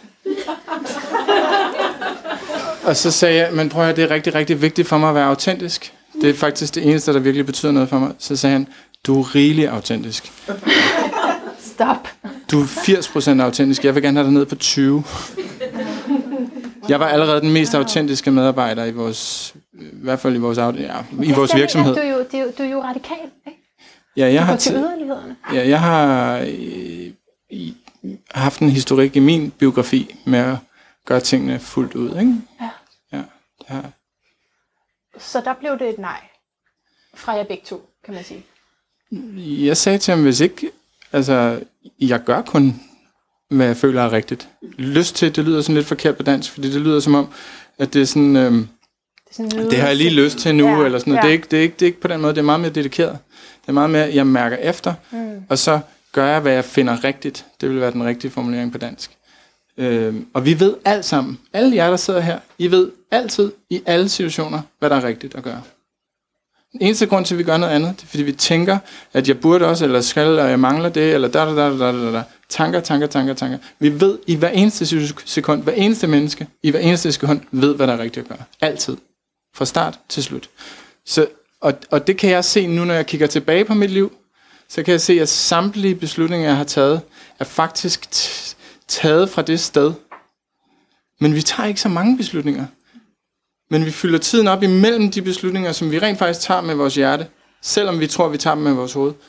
Den fylder vi op med en masse stemmer og tanker, der siger, "Uh, skal jeg det, eller skal jeg det, eller var det forkert, jeg gjorde det? Altså, faktum er, prøv at høre, det var slet ikke dig, der gjorde det. Det var Gud, der gjorde det. det, det altså, hvis, vi- hvis jeg må have lov til at være så fri i 2018 og sige Gud. Vi kan også bare sige livet. Du må være så fri. Det, det, ved jeg, det, for mig er det ikke vigtigt at tale om det som religiøst. Det, det er bare fordi religionerne har et lidt mere udviklet sprog omkring det. Videnskaben er kun på vej derhen. Men videnskaben er på, i hastige skridt på vej derhen. Altså for eksempel så kan jeg nævne, at hvis du lægger et menneske ind i en hjernescanner, en MRI-scanner, ikke? fMRI-scanner hedder det hvis Jeg, jeg kan ikke huske nu detaljer. Hvad hedder det? Men sådan en stort metalrør, hvor man ligger derinde. Og så han skal vælge mellem grøn og rød, eller kaffe og te, eller så videre. Simple valg. Når, når vedkommende beslutter sig for, okay, jeg vælger kattekilling frem for hundevalg, så trykker han på sådan en knap, han har i hånden. Fra ham, der sidder ude i monitoreringsrummet, han sidder, i et andet rum og kigger på 20 computerskærme, hvor han kan se blodstilstrømningen i hjernen. Fra han kan se, hvad jeg beslutter inde i scanneren, til at jeg trykker på knappen. Altså, fra han kan se, hvad jeg beslutter, til jeg beslutter mig for, hvad jeg beslutter, og trykker på knappen. Ja, ja. Der kan han nå at tage sin kaffe op fra bordet, og tage en tår og stille den ned ja, igen. Ja. Okay? Ja. Så det vi tror er mig, der tager beslutningen, er slutningen af en proces, som kan aflæses længe før. Og det er en er fMRI-scanner. Det, altså, så forestiller jeg et ekstra sensitivt menneske som øh, Stina eller sådan noget. Hun Eller kan se, eller dig eller, eller andet, kan mærke det også længe inden, hvad beslutningen er. Ja. Og så videre, og så videre, og så videre. Det er meget, meget, meget større, det der foregår, end øh, den her lille idé om, at jeg tager beslutningen. Prøv at høre. Ham her, manden, der fik mig til at grine, han sagde, at der var to idéer, som vi får os til at lide. Hvis vi, hvis vi forstår, at det er de to eneste idéer, der får os til at lide, så kan vi holde op med at lide. Og jeg er ikke fuldstændig holdt op med at lide, men jeg gik fra et liv fyldt med lidelse til et liv med meget, meget lille niveau af lidelse. Fordi jeg forstod de her to idéer. Den ene idé er, jeg tager beslutningerne. Det er den ene idé, der virkelig får os til at lide. Og den anden idé er, at min glæde, min fred, min frihed, min indre tilstand af velvære afhænger af omstændighederne. De to idéer er fuldstændig forkerte. Fuldstændig forkerte og årsag til al ledelse, basically. Øj. Så Nu er jeg nødt til at udfordre dig på noget. ja, endelig. For det her med, at, at det, det ikke er os. Kan I følge mig? Er der nogen, der ikke overhovedet ikke kan følge mig? Fordi så, så giv mig lige... Der Undskyld. sidder jeg- en her. Okay. Øh, Men jeg var bare, jeg var bare tri, øh, trist, hvis jeg, hvis jeg mistede nogen på... nej, på men jeg tror, det, man skal også lige, det skal også lige synke ind. Så hvis vi nu går til det på den måde, øh, hvordan kan det være, hvordan kan vi tage et personligt ansvar for øh, hvordan vi lever vores liv, hvis det ikke er mig, Ja, det er det første, jeg tænker, ikke? der vælger. Det, hvis jeg holder op med at tage ansvar, så går alt der fuldstændig bananas. Så det bliver det hele kaos, eller det hele bliver tvask og slattent og så videre. Det er det helt omvendte. Vi spilder ekstreme mængder af energi på at tro, at det er os, der tager beslutningen. Efter jeg er holdt op med at tage beslutninger, så har jeg lige pludselig enormt store mellemrum i mit liv, som jeg rent faktisk kan bruge til noget. Hvor jeg før brugte dem på at lide, jeg brugte dem på, åh, det var så forfærdeligt, det jeg gjorde, eller det var så forfærdeligt, det du gjorde, eller det var så... Altså, lidelse er fem... Lidelse kan vi genkende fem steder i hverdagen. Når jeg giver nogen skylden for noget, eller når jeg giver mig selv skylden for noget. Det er to steder, hvor vi lider. Ja. Og så, øhm, når jeg tager æren for noget, det er også at lide. Fordi det peger alt sammen på den idé, at det er mig, Ja. der tager beslutningerne. Ja. De to andre måder at lide på, det er at have øh, forventninger til situationen, eller bekymringer til fremtiden. Hvis vi holder op med de fem aktiviteter, så er der ingen lidelse tilbage. Ingen. Og lidelse er ikke forstået som smerte. Livet vil stadigvæk byde på sygdomme, død, økonomisk ruin, you name it, alle mulige ting, som vi for, kan synes er enormt svære at være med. Men hvis ikke vi gør de her fem ting, så øh, har vi en helt anden fred, en helt anden ro, en helt anden accept af situationen, som gør, at vi kan være meget mere klare i situationen. Altså lad mig bare komme med et konkret eksempel. Jeg har en masse dårlige vaner. Jeg kommer ud af en dybt dysfunktionel familie. Ikke? Dybt dysfunktionel. Og jeg er stadigvæk dybt dysfunktionel på alle mulige områder. Er du? Ja. Okay. Jeg, jeg, øh, jeg har stadigvæk, selvom jeg, det eneste, det jeg mest af alt går op i, det er at være autentisk og ægte. Jeg finder stadigvæk mig selv stå og lyve om fuldstændig ligegyldige ting over for ligegyldige mennesker, hvor jeg tænker, hvor, hvorfor gør du det her? Fordi det er en gammel vane, der stadigvæk fungerer i mit system. Ja, for eksempel. Ja. Eller, øhm, eller endnu værre, lad mig lige komme med et, et ordentligt slemt eksempel. Det værste, du har. Jeg har fået at vide af nogle kvinder, at jeg er grænseoverskridende nogle gange i, i min seksualitet med dem. Så det vil sige, jeg, jeg, jeg, jeg, jeg, nu tager jeg den hele vejen til, okay, sorry, jeg er så ærlig. Men, men hvad hedder det, jeg kan, jeg kan tænde på at bryde en kvindes grænser ned. Det vil sige, ikke, det er ikke sådan en eller anden virke ud sådan noget voldtægt eller men, men hvis, hvis jeg kan charmere en kvinde til ligesom, hvis jeg kan, hvis jeg kan øh, forføre en kvinde til ligesom, at hun vil egentlig ikke, men så ville hun gerne alligevel. Og særligt tænk, hvis hun var gift, du ved, oh, Ja, så så, kan jeg rigtig, du ved, Ja, det er ja. rigtig klassisk øh, mandedysfunktion Ja, det er det faktisk. øh, og drengerøvsdysfunktion. Og, hvad hedder det, og, og, og så kan jeg tænde på det seksuelt, at jeg kan, at jeg kan få hende til at skifte mening. Hende, hun har egentlig taget en beslutning om, det vil hun ikke. Og så, øh, gør, hun, så gør hun det alligevel, Det er fordi bedre, hvis hun er gay, så... så kan jeg charme, og jeg kan lige, og så videre, så Ja. videre. Dybt usympatisk, hvis jeg skal vurdere det fra mit eget værdisystem. Men ikke desto mindre til stede i mit system. Det er jo til stede, fordi der er noget, der er sket i min fortid. Vi er alle sammen et resultat af vores øh, konditioneringer, af hvor vi kommer af, øh, og hvad der er sket indtil videre. Så en del af konditioneringen er jo også, at jeg sidder her nu, og så siger det op, wow, det er vildt at sidde og sige, men okay, det sagde jeg. Øhm, og det er sådan en del af konditioneringen. Det kan være, at jeg, øh, det ændrer noget i min adfærd nu, fordi okay, hvis du ligefrem begynder at sidde og sige det offentligt, så bliver du simpelthen nødt til at stoppe med det der, kammerat. Ja, ja. Eller du ved, altså, øh, så, Ja.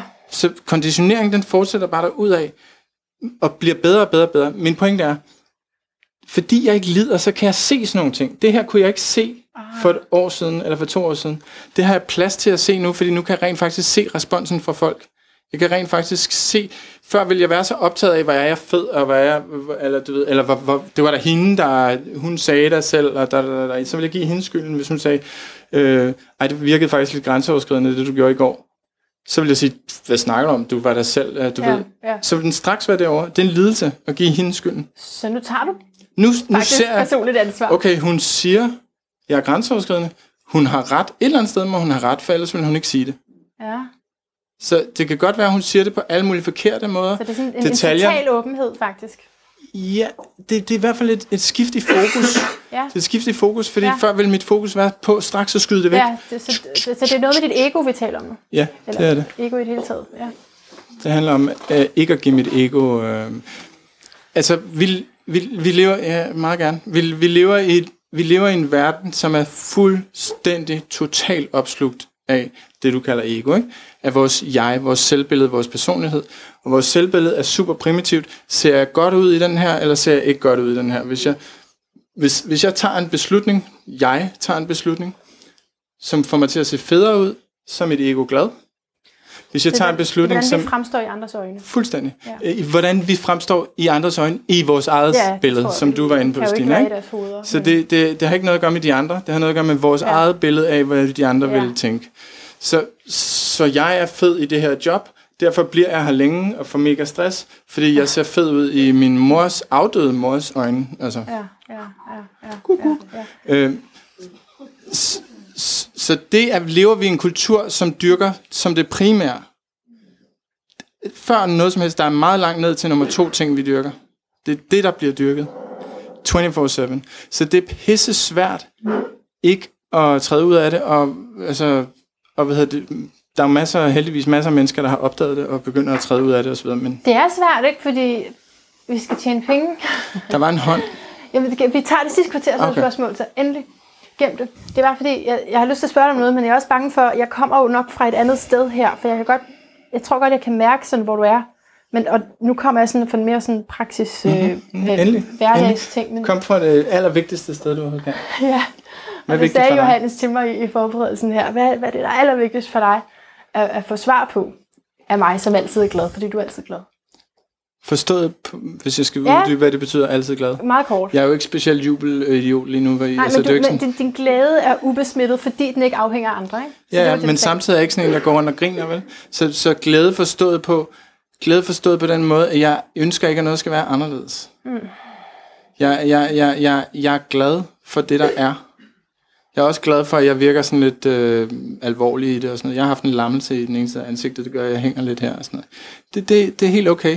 Så det er ikke, Det er glad, det er ikke, det er ikke Det er glad forstået på, at sådan, jeg laller også rundt, det gør jeg. Ja, Jeg danser ned, når jeg står og venter på bussen, så danser jeg videre. Nej, det var dig. Nå, okay. Så, så, så, så det er glæde forstået på den måde, at det er fraværet af lidelse. Det er en anden Ja. ja. attitude. Lidelse er en attitude til, hvad der foregår lige nu. Glæde er den attitude, som foregår, når lidelsen frafalder. Den, det er, der frafalder en attitude, som hedder, det burde ikke være sådan her, eller der er noget, der mangler, eller det det- skal ikke være sådan her. bag Når det manglen- falder væk, så er der bare glæde tilbage. Eller fred eller frihed. Vi kan kalde det alt muligt. Vi kan kalde det Coca-Cola. Det, det er det, det, det er bare meget federe.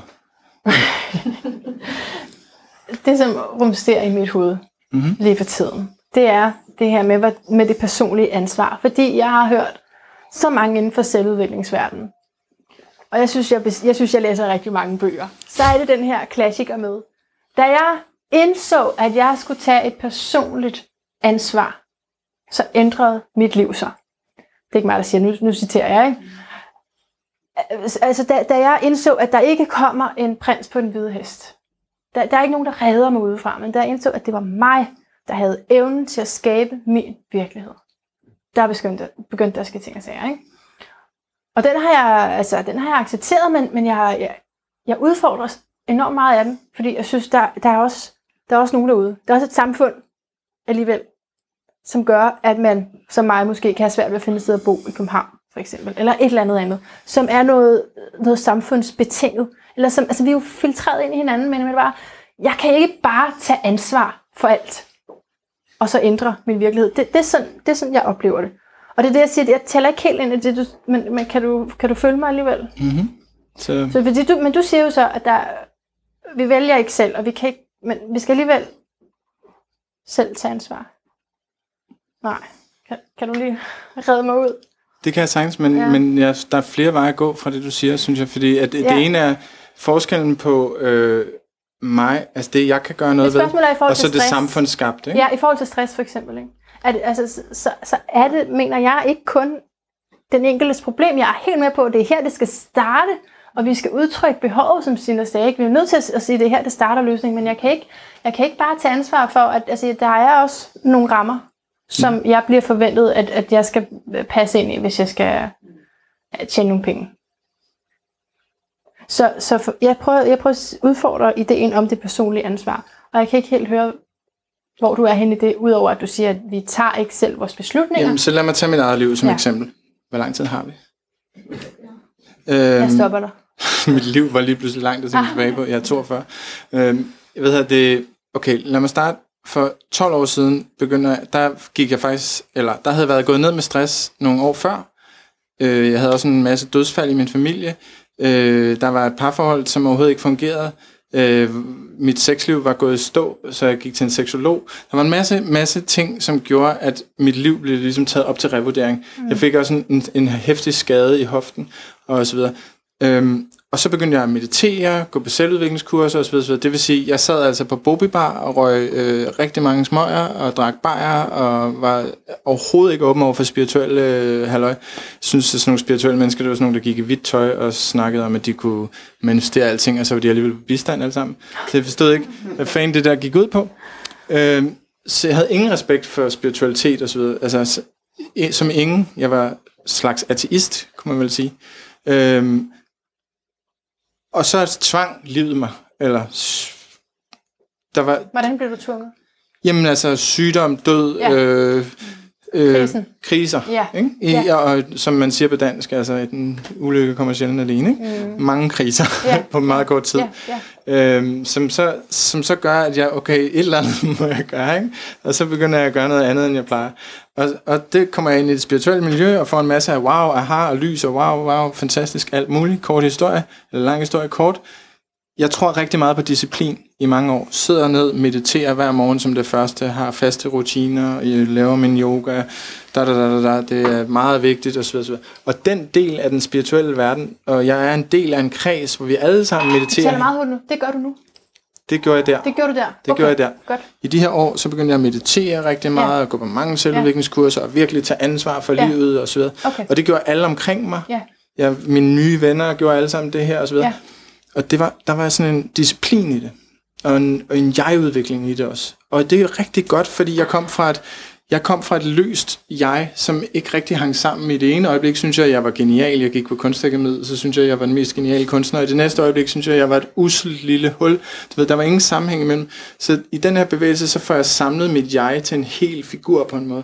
Og det er jo det, man, det, er det, man gør i terapi. Så, så har man et hullet okay. jeg, og så får man det samlet til en helhed, som på en eller anden måde bliver en helhed, som kan fungere i verden.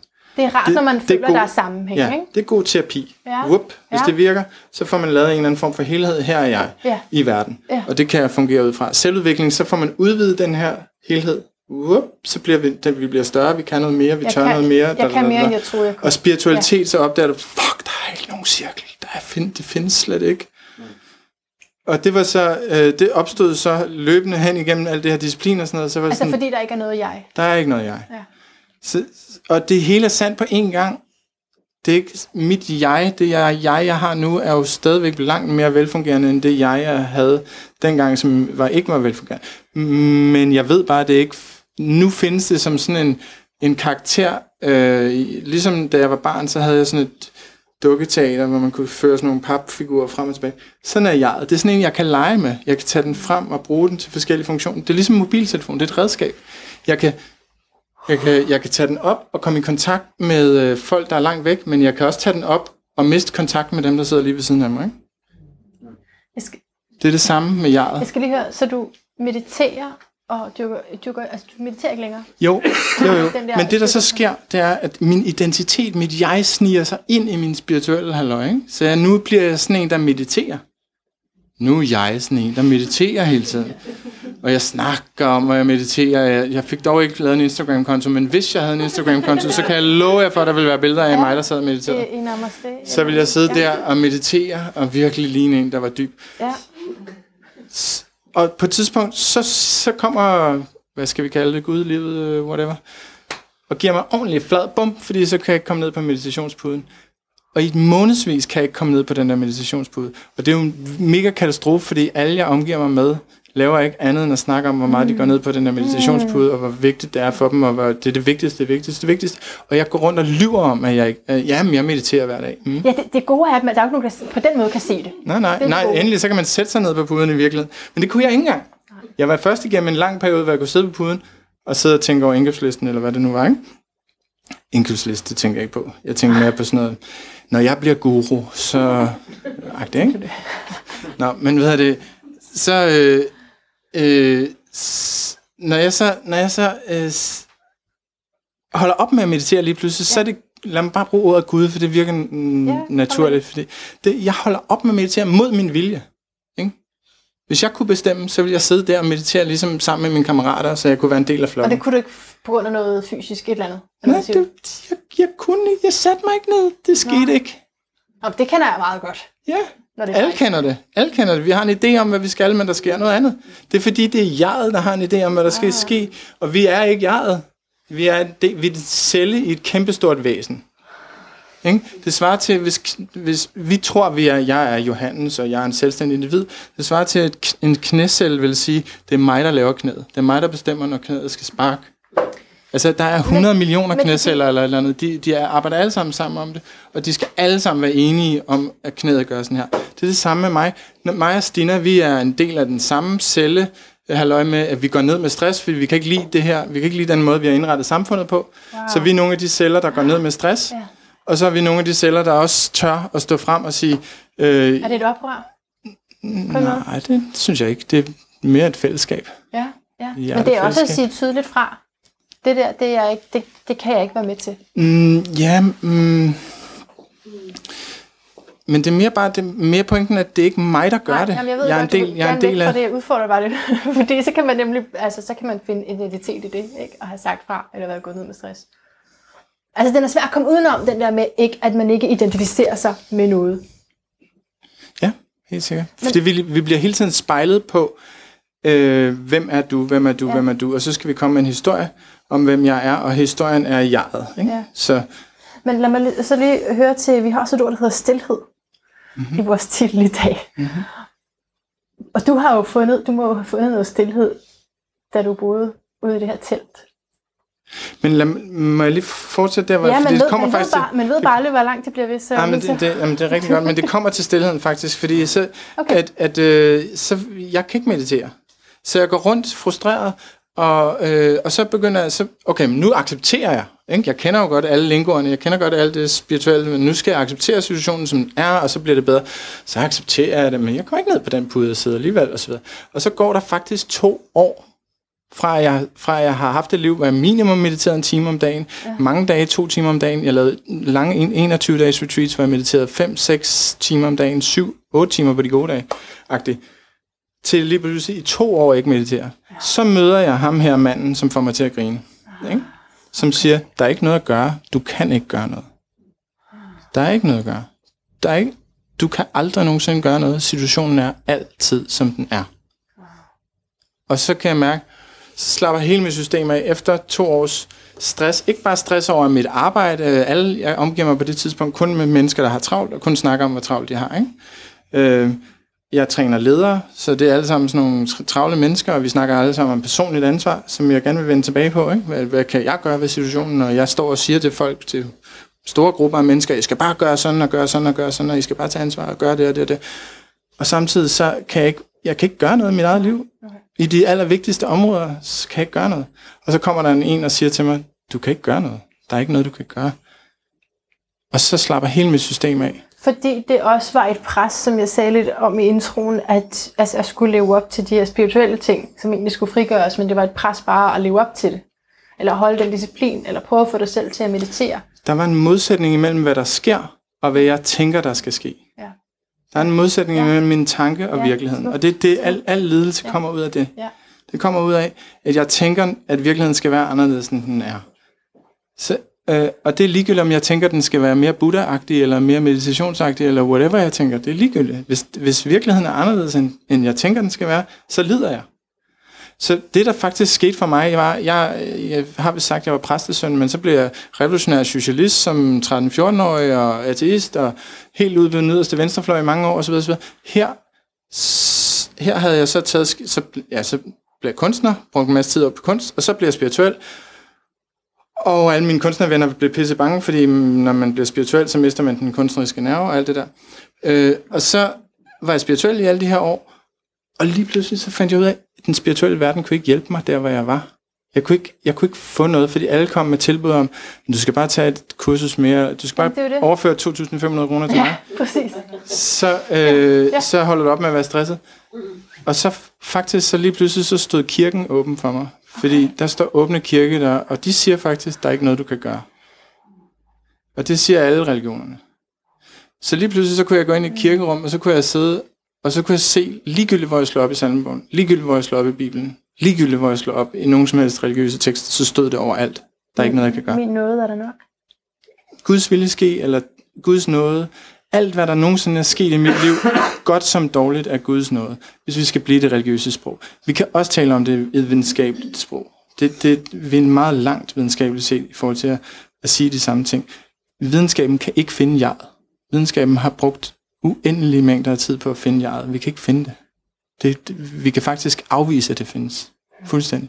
Så, så, så vi er dybt identificeret med noget, som ikke findes. Og det kan jeg også godt sige noget om, hvorfor det er, men bla bla. Det er det, som Bibelen kalder arvesynden, vil jeg sige. At vi giver noget videre til vores børn, uden at vi vil det. Og det, vi giver videre, det er alle mulige fucked up idéer om, hvad livet skal være og ikke skal være, osv. osv., osv. Og det, og det er den lidelse, vi giver videre.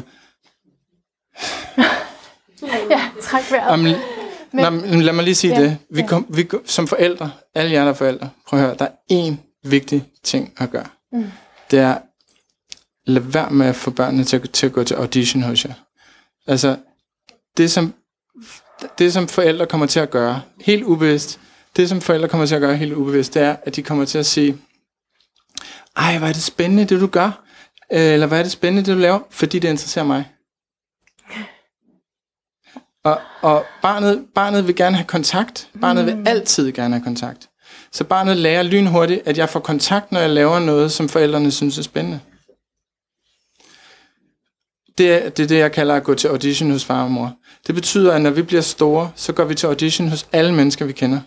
Vi opsøger hele tiden kontakt ved at få anerkendelse hos andre. Synes du, det er spændende, det jeg laver? Synes du, det er spændende, det jeg laver? Synes du, det er spændende? Det er egoet. Ser jeg godt ud i de her bukser? Ser jeg godt ud i det her jakkesæt? Ser jeg godt ud i den her øh, rolle? Det, det kommer derfra. Så det, som forældre skal gøre i stedet for, det er, at de skal acceptere deres børn. Det vil ja. sige, kig på dit barn. Hvad interesserer dit barn for, sig for? Hvornår er dit barn allergladest? Hvornår er dit barn allermest opslugt af noget? Og så gå i kontakt med barnet. Så gå hen og sige, ej, hvad ser det spændende ud. Det rager mig en parband, men hvor, jeg kan se, at det ser virkelig spændende ud i dit liv. Hvor er det fantastisk, vi er forskellige. Ja, du har ret. Hvor er det ja. fantastisk, at ja. du interesserer dig for noget, som jeg overhovedet ikke forstår. Mm. Noget, som jeg overhovedet ikke interesserer mig for. Du kan sagtens være ærlig omkring det. Et barn kan sagtens forstå, at vi ikke interesserer os for det samme.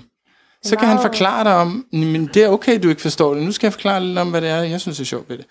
Men så lærer du dit barn, at dit barn er rigtigt, at dit barn er ægtet, og dit barn bare skal følge sit hjerte. Ja, ja, ja. Så skal det ikke være 42 år gammel og gå ned med stress flere gange og bla bla bla bla, og bruge Nej. 100.000 vis af kroner på selvudviklingskurser for ja. at komme hen til, hvor jeg er. Jamen altså, du har altså ret. Øh, Det er meget tydeligt med min datter, når når hun gerne virkelig det imponerer mig, så, eller gør mig glad, så vil hun gerne skifte yndlingsfarve for lyseblå, lyseblå til lyserød. Fordi det er min. Det er det. Og så prøver jeg sådan her. Det kan man altså ikke. Det vil vi alle sammen Det gerne. ikke. Jeg gør det stadigvæk. Jeg holdt juleaften med min far i år. Jeg har holdt jul med ham i mange år. Jeg sidder hele tiden og prøver at... Ej, men hvad hvis jeg siger sådan her? Hvad hvis jeg gør sådan her? Så Ja, hvad hvis jeg... ja, hvis ja, det, det, det, ja. det. Altså, helt tosset. Johannes, tusind tak. Og nu vil jeg invitere Stina op igen. Skal jeg forlade det? Nej, det bliver bare Stina. Det er bare Stina. Ah, wow. Så øh, hvem end der, der, der kommer først, får lov at vælge, hvor vi lige går hen her til sidst, og hvor vi prøver at samle trådene, fordi der er, det er fyldigt i aften. Vil du ikke sige det? Der er meget. Nu, Ja, du sagde noget om sensitivitet. Der Ja. er en lille, lille point, jeg gerne lige vil snige ind. endelig, endelig. om sensitivitet. Det som, det, som gør, at vi ikke er sensitive, og det, som gør, at vi er sensitive, det er det, som jeg gør. Så at jeg lytter til mit hjerte, det gør mig mere og mere sensitiv hver eneste dag. Jeg har kun gjort det i to og et halvt år. Så sagde jeg, jeg har lang vej endnu. Så du, du siger det samme som Stina der med, at det er faktisk godt. Altså du bliver mere og mere sensitiv. Ja, men, Jo mere du lytter til dit hjerte. Ja, jeg øger min sensitivitet, og det vil sige, at jeg kan hurtigere og hurtigere mærke, hvad der er det rigtige at gøre. Jeg kan mere og mere præcis mærke, hvad der er det, hvad der er det rigtige at gøre. Øh, og jeg kan skelne mellem fine og fine nuancer mellem forskellige rigtige valg. Og jeg kan også mærke, hvad der er det rigtige at gøre for andre osv. Så, så det, øger, det, det, der er jo ikke, det er jo ikke mig, det er jo, vi er et system. Nu lige nu er vi et levende system også, der er her. Ikke? Det er Så- din intuition. Så, så når vi snakker om ekstra sensitivitet, så det, der er irriterende ved ekstra sensitivitet, er jo ikke, at folk er sensitive. Det er, at de snakker om det hele tiden. Det er, at de hele tiden går og siger, "Jamen, det- øh, kan du ikke lige lade være med at ryge, eller kan du ikke lige... Vel? Ja. Det er noget andet end at være sensitiv. Jeg er også sensitiv, men jeg er ikke, undskyld, jeg siger, det er en kælling. Altså, ved jeg, det, det, det, er ikke for, det er ikke for at sige det på den måde, men det er bare lige for at skære lidt sort-hvid ud. Der er forskellige måder at kommunikere på, og kvinder kan, generalisering, men stadigvæk der er noget sandt om, kvinder løser problemstillinger ved at snakke om det med hinanden. Mænd løser problemstillinger ved at komme videre. Så, øh, så, så når jeg er ekstra sensitiv, så udtrykker det sig ikke på samme måde. Jeg går ikke rundt og siger, jeg, jeg, jeg, jeg mærker det i mit system. Wow, der er godt nok meget... Øh, nå, men jeg tror også, jeg skal et andet sted hen. Så handler du. Så siger jeg, øh, det var så hyggeligt, men nu skal jeg noget andet. Ja. Og så går ja. jeg. Og så respekterer Eller også så siger jeg til min chef, prøv at høre, jeg gider ikke det her arbejde. Ja. Ja. Øh, eller Så det så, er- ikke? det er så jeg går ikke og siger, åh, hvad er det, der, der, der. Så det, der er irriterende ved ekstra sensitivitet, det er et, at folk snakker om det, men selvfølgelig, at det mest irriterende er jo, at vi bliver trigget over, at vi ikke selv er sensitive. Ikke? Vi bliver trigget over, at øh, han synes rigtigt, at han er noget. Men Jeg kunne ikke lugte det der. men det jeg er hørte han. ikke musik. Han er noget, fordi, ved du hvorfor? Fordi I ikke følger jeres hjerte. Ja. Hver gang vi ikke følger vores hjerte, så lukker vores sensitivitet ned. Hver gang. Det er hver eneste sekund, hver eneste minut, hver eneste øjeblik, så har vi valget. Vil jeg være mere ægte eller mindre ægte? Mm. Hvert sekund. En anden måde at sige det på er vel, at man bliver mere robust. Som man jo gerne vil være inden for arbejdsmarkedet, ikke? Jo, både og. Ja, man bliver, man bliver mere robust af mindfulness osv. Mindfulness er en virkelig god måde både at blive sensitiv Nå, og, nej, jeg mener, og hvis man, robust. hvis man ikke fulgte sit hjerte, Nå, på den måde. så bliver man mere robust, fordi man lukker ned. Ja, og nogle Og gange så- bliver det så også et man- spørgsmål om ord, hvordan man forstår ordene. Ja, men ja. Man kan, klar, man kan holde sig mere, hvis man Altså, ikke jeg mærker det. Hvis man ikke mærker det, så kan man holde sig. jeg føler mig meget mere robust, når jeg kan mærke, hvad der foregår. Okay. Øh, så okay. Ved jeg, det, jeg vil hellere sige, at man bliver en, en, en, en zombie. Ja. Altså, lidt som sådan nogle zombie attacks, sådan nogle dårlige 80 film der, hvor folk går sådan rundt, "Øh, I must eat, I must eat. Det, det er sådan folk er. De er sådan døde levende. De kan ikke mærke sig selv, de aner ikke, hvad de laver, de aner ikke, hvad deres liv går ud på. Automatisk. Altså, jeg ved godt, jeg skal lidt det sort-hvidt op, men det er, det er det, der er den yderste Spørgsmål. konsekvens. Der var en hernede. Ja, Ja. jeg, kunne bare ikke forstå det der med, at du tog beslutninger, altså når du går ned af, af gaden, og du begynder at fryse lidt, og tænker, jeg skal have en ny jakke, og så tænker du, nu tager jeg ned i Frederiksberg Center eller et eller andet. Ja. Er det der, du snakker om beslutninger, eller er det nogle helt andre beslutninger, du snakker om? det, når jeg siger, at jeg ikke tager beslutninger, så er det fordi, jeg tager beslutninger, så er jeg identificeret med, at det er mig, der tager valget. Det jeg gør, hvis jeg mærker, at jeg fryser, så mærker jeg min krop, så mærker jeg, at der er en krop her, der har, der har brug for ikke at fryse. Øh, og hvis det, hvis det kun var lidt, så klarer jeg det nok. Men hvis det bliver ved, så begynder jeg at handle på det på et eller andet tidspunkt. Men jeg er ikke, det er ikke sådan, at jeg bagefter fortryder, at jeg har købt den jakke, fordi hver gang jeg gør noget, så er jeg 100% sikker. Og måden, jeg er 100% sikker på, det er, fordi jeg mærker efter, mm-hmm. at, og jeg ved, at det er det rigtige, jeg gør. Og, og det lyder lidt flottere, end det er, fordi jeg, laver, jeg fumler stadigvæk rundt og, og laver øh, øh, tossede ting, men, men det er fordi mit sensitivitetsniveau, ikke, jeg er ikke 100% sensitiv endnu. Jeg har alligevel brugt mange, mange, mange år på at lukke ned for min sensitivitet, så der er lang vej tilbage. Men, ja, ja. Men Det her er der sindssygt, det accelererer ja. hurtigt på to og et halvt år. Altså, jeg er meget mere Så du er sensitiv. intuitiv, så du tager beslutninger ud fra, hvad du mærker. Så du tager jo stadig beslutninger om, nu mangler du et eller andet, eller nu skal du have et eller andet, eller skal du lige besøge nogen, eller købe et bog. Det kan hurtigt blive teknisk specifikt. Vi har forskellige måder at, agere i verden på. Unikke. Vi, har, vi er, ligesom vi er fælles og, og ens, så vi er alle sammen også unikke. Og der er forskellige måder at navigere på for unikke systemer. Det, der er til fælles for os alle sammen, det er, at du mærker en sikkerhed. Du mærker en, en vidshed. Så fordi sikkerheden er der, så er der faktisk ikke et valg. Der er ikke noget valg. Nej. Fordi det er en ordre fra Jeg Gud. det. Det, du tjener Gud, hvis jeg må have lov til at være Jeg er lidt... kold, jeg skal have tøj på. øh, hvad hedder det, stor ja. i mailet. Ja. Altså- Godt. Vi skal lige nå et spørgsmål mere. Kasper, du havde et. Ja, men det, jeg, jeg, jeg, sidder, jeg, sidder, jeg har beskæftiget mig meget med Law of Attraction, øhm, mm-hmm. og meget af det, du siger, snakker om faktisk også det, du er på. Øh, det, det er meget det, der resonerer med Law of Attraction også. Mm-hmm. Øh, specielt det med at, at, at, at reagere på det, du føler. Mm-hmm. Altså ikke, ikke bare føle op i hjernen selvfølgelig, men, men det, du føler i kroppen, når det er at mærke ind, hver gang du tager en beslutning. Det er jo præcis det, du siger faktisk. Mm-hmm. Men, men, men hvad er dit syn på of Attraction, hvis, hvis du kender det?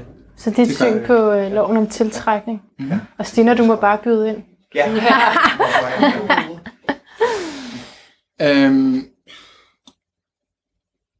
det, som du kalder law of attraction, kalder jeg min vibration. Så det, jeg er, det, det, det, det, det det, der skaber min fremtid. Så vi, der, findes ikke, der findes kun nu. I fortid og fremtid er en måde at være i nuet på. Så når jeg bruger mit nu på at tænke tanker, så skaber jeg en fremtid, hvor jeg vil være i mine tanker. Hvis jeg bruger min nu på at lide, så skaber jeg en fremtid, hvor jeg vil lide. Hvis jeg bruger min, øh, mit nu lige nu på at have det godt, så skaber jeg en fremtid, hvor jeg har det godt. Det er det hurtige svar. Så, og så lad mig lige komme med en nuance mere omkring det. Livet er super enkelt. Hvis I skal huske én ting fra, hvad jeg, fra jeg, hvad jeg har sagt i dag, så er det, at hvis det føles godt, så er det fordi I er tæt på jeres sandhed.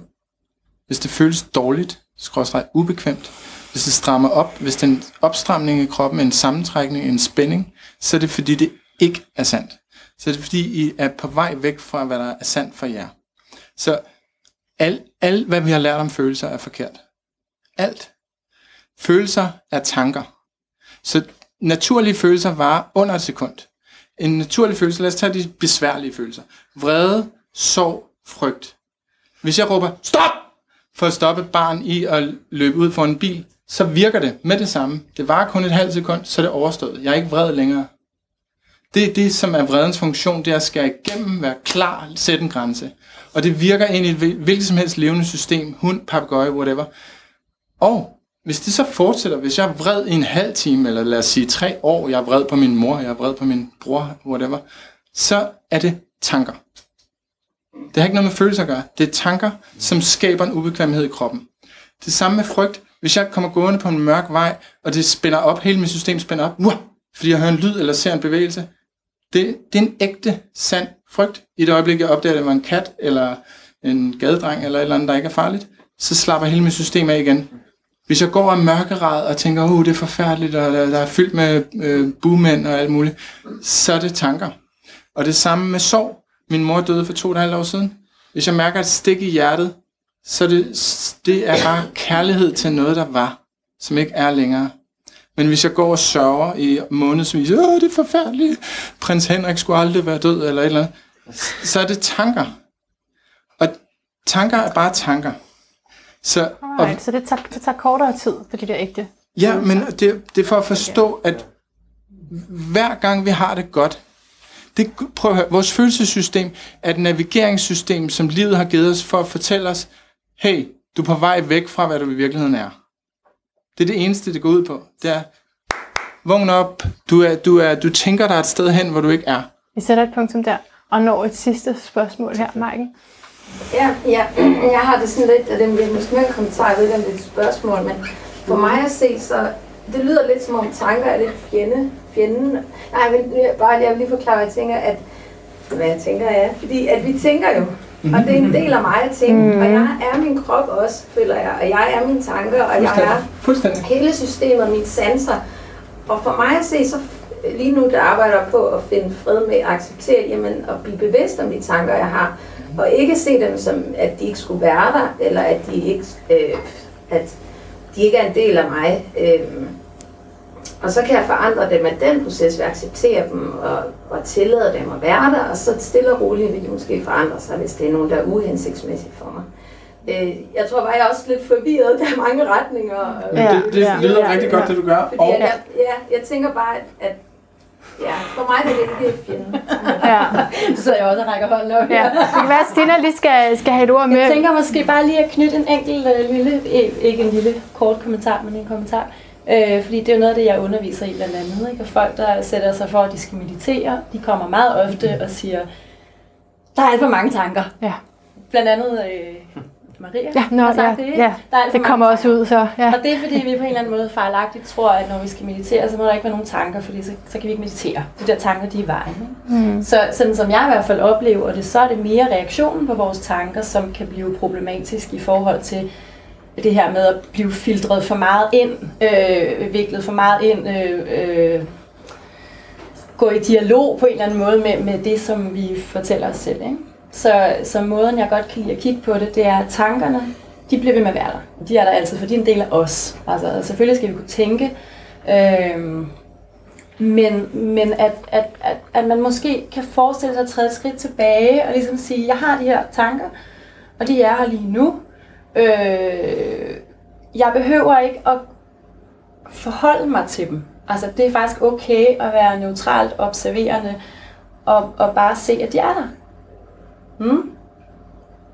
Så hvad, det, det der med også at kigge på, hvad er det, den tanke så gøre ved mig, og hvorfor gør den det? Og du, her, der det er taler du ikke, her taler du ikke kun om i meditations... Nej, nej, det, er, session nej, nu det er det bare hele noget, jeg hører. Nej, nu er det bare noget, jeg, jeg typisk hører fra folk. Ja. Det her med, jamen der er for mange tanker, jeg kan Ja, ikke, ja, kan ikke ja, fokusere. ja, ja. Øhm, og der er noget af det, jeg næsten altid siger, det er, at tankerne kommer ikke til at gå væk. Hvad tænker du om det? Afsluttende Og kommentar. de skal ikke. Altså, og, og de Altså, skal det er fuldstændig rigtigt, Ja. øh, Ja. set fra mit perspektiv, alt hvad du siger. Og der er, der er ligesom at der, man kan skelne mellem naturlige følelser, og så det, vi kalder følelser, men som bare er en konsekvens af tanker. Så kan man også skelne mellem naturlige tanker og unaturlige tanker. Så jeg kalder det virkesindet og tankesindet. Virkesindet er, jeg skal med en flyver i morgen kl. 16. Jeg går ind på computeren, tjekker, øh, da, da, da, jeg tjekker ind. Da, da, da, da. Det er en fuldstændig genial funktion, vi har. Vi kan operere i tid, vi kan planlægge, vi kan gøre alt muligt fuldstændig genialt. Der, hvor det går galt, det er, når vi tænker ting, der gør, at vi har det dårligt i nu. Det er altid med nuet. Det er aldrig noget med, jeg er ligeglad med, hvad du laver i morgen. Fucking flyvende ligeglad. Hvad du lige laver nu, det er det, der er det vigtige. Det er det eneste, der findes. Så det eneste, der er afgørende, det er, hvad for din tanke er til at føle? Hvis du har det dårligt, mens du tænker det, hvis du bliver stresset, hvis, du, hvis, du, hvis det trækker sig sammen, hvis du på en eller anden måde, stop. Stop. Og hvis ikke du kan stoppe med at tænke, fordi det kan være avanceret, hvis det, der er alle mulige kurser, alle mulige gode ting, man kan lære med det, det, det lader jeg andre om. Hvis ikke du kan lade være, så tænk i det mindste nogle positive tanker. Så tænk på, din, øh, tænk på dit barn, du elsker. Forestil dig din hund derhjemme, hvordan den vil smile til, eller lover og så videre, når du kommer hjem. Tænk på din ferie til Hawaii, du har om tre måneder. Et eller andet, der gør, at du kommer i godt humør nu. Og jeg vil, jeg vil simpelthen sætte et punktum der, hvor var det fantastisk. Du havde lige, havde du lige? Nej. Nå, okay. Nå, jeg tror lige. Fordi ellers så øh, er de her mennesker her, jeg ved ikke hvor længe, et par minutter måske, så I må endelig øh, gå op og, og spørge, hvis øh, der er mere, der trænger sig på. Tusind tak, Hans Trækker Jensen og Stina Madelager.